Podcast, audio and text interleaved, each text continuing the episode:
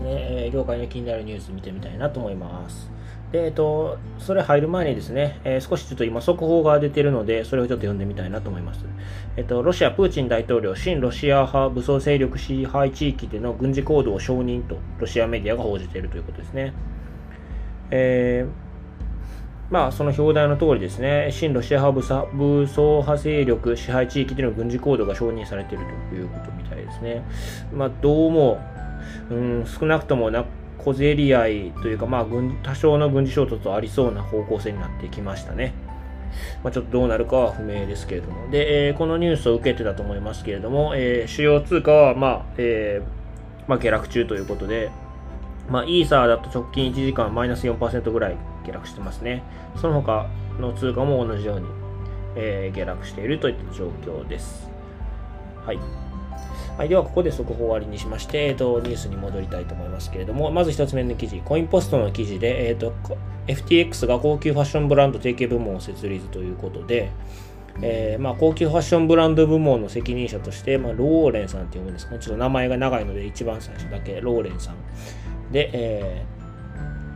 まあ、この方、ファッション系スタートアップの元 CEO の方で、まあ、高級ブランドとのコネクションがあるということで、まあ、FTX のファッション業界との提携を推し進めていく人のようです。でまあ、どうもですね、今まで FTX というとスポーツへのまあ進出は結構大きかったんですけど、どうやら今後はファッションブランドにも力を入れていくようですね。はい。もうなんか、無双状態、スポーツも握って、ファッションブランドも握って、なんかもう無双状態に入ってきたなという気もしますけれども、はい。今後どういう動きが出てくるか楽しみだなと思います。はい、次の記事ですけれども、同じくコインポストの記事で、ソラーナのウォレット、スロープ、えー、9億円を調達という記事ですね。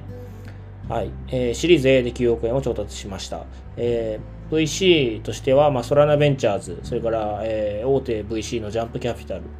えー、セコイアチャイナなどなどですね。サークルベンチャーとか、フォービとかも入ってますね。はい。ということですね。で、えっ、ー、と、まあ、このスロープっていうウォレットなんですけど、えー、まあ、様々なソラーナ基盤のトークンに、まあ、と NFT に対応していますと。で、えー、またソラーナペイという、まあ、最近発表されたあの新決済システムも利用できるということですね。はい。まあ、ちょっと要注目のウォレットかなというふうに思います。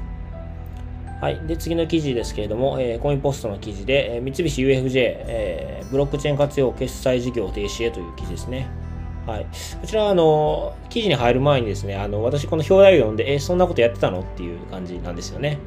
だからなんというか、まあ、そのブロックチェーンっていうのを活用しようとして何かをやるっていうのもいいんですけど、それをやってるよっていうのを、なんか、広めていく方法もすごい下手くそな気がするんですよね。こうやって毎日業界のニュース読んでる人間が、こういう授業やってるってことを知らないわけですから、まあ、なんというか、広報が下手くそというかですね、あのー、気もしますね。はい。で、えっ、ー、と、記事の中身なんですけれども、えっ、ー、と、三菱 UFJ が連結子会社グローバルオープンネットワークジャパンというところで行っているブロックチェーン関連の決済事業を停止すると発表したということですね。で新型コロナウイルスの感染拡大によって決済件数が伸び悩むなど経営環境が厳しく、見込んでいた規模で事業展開することが困難になったという。むしろこれ新型コロナウイルスで件数は伸びるはずなので、ブロックチェーン関連の決済って。それで伸びないっていうことはやっぱりよっぽど下手くそなんだなっていうのがあのまあ、個人的な感想ですね。はい。まあ、あの、わかりません。何か他に、ここの記事に書いてない他の要因があって、あの、まあ、事業が頓挫してしまったのかもしれませんけれども、まあ、この表題と、あ見出しとあ、この最初の文章を読む限りでは、まあ、あの私の感想としては、うん、まあちょっと事業の進め方がまずいんじゃないかなというのが個人的な感想ですね。はい。まあ、一方でですね、まあ、あのこういうブロックチェーン暗号資産あの日本企業はあまりチャレンジしようとしない中でチャレンジしてみたっていうことに関してはいいんじゃないかなというふうに思うんですよね。まあ、それによって、まあ、あの社内に知見もたまったと思うので、まあ、それ自体は悪くなかったんじゃないかなというふうに思いますね。まあ、ただそれを、まあ、どうなんですかね、プライベートチェーンでやったんですかね、パブリックチェーンでやったんですかね、まあ、それもちょっと気になるところですけど、パブリックチェーンでやって、まあ、それであのトライしてみて失敗したんであれば、全然ナイストライだったんじゃないかなというふうに思いますね。あの、まあ、あのまずかったところはたくさんあると思うんですけど、今後に生かしていただければ、多分、あの、まあ、日本で最大の銀行ですし、まあ、今後何かしらを起こせる可能性というのはあるのかなとですね。はい、じゃあ次の記事ですけれども、ザ・ブロックに出てる記事で、Warner Music Group Inc.'s Partnership with Blockchain Gaming Developer ということで、えー、Warner Music が、えっと、スプリンターランドですね、えー、と、まあ、提供しましたということですね。はい。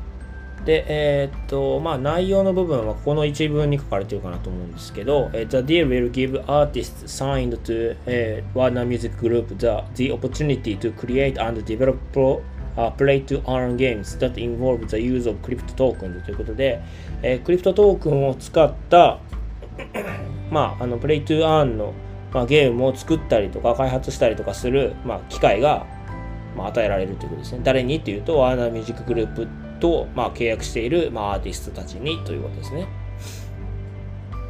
はい。スプリンターランズっていうのととちょっとどうなのかなという感じはありますけれども、まあ、音楽業界の U ですよね、ワーナーミュージックっていう。まあ、それがその業界に入ってきてるっていうこともいいことですし、まあ、かつその今音楽業界のプレイヤーが入ってくるってななるとなんか音楽 NFT みたいな形がほとんどかなと思うんですけど、こちらはゲームで、かつそれを開発するクリエイトする、もしくはディベロップする？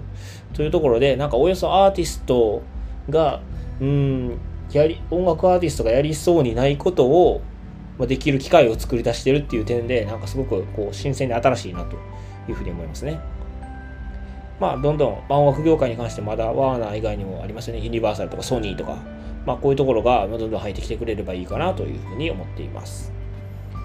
はい。では、今回はこちらで終わりたいなと思うんですけれども、よろしければ、えー、フォロー、まあ、それから高評価の方をお願いいたします。質問、リクエスト等はメッセージでいただければなと思います。はい。では、お疲れ様です。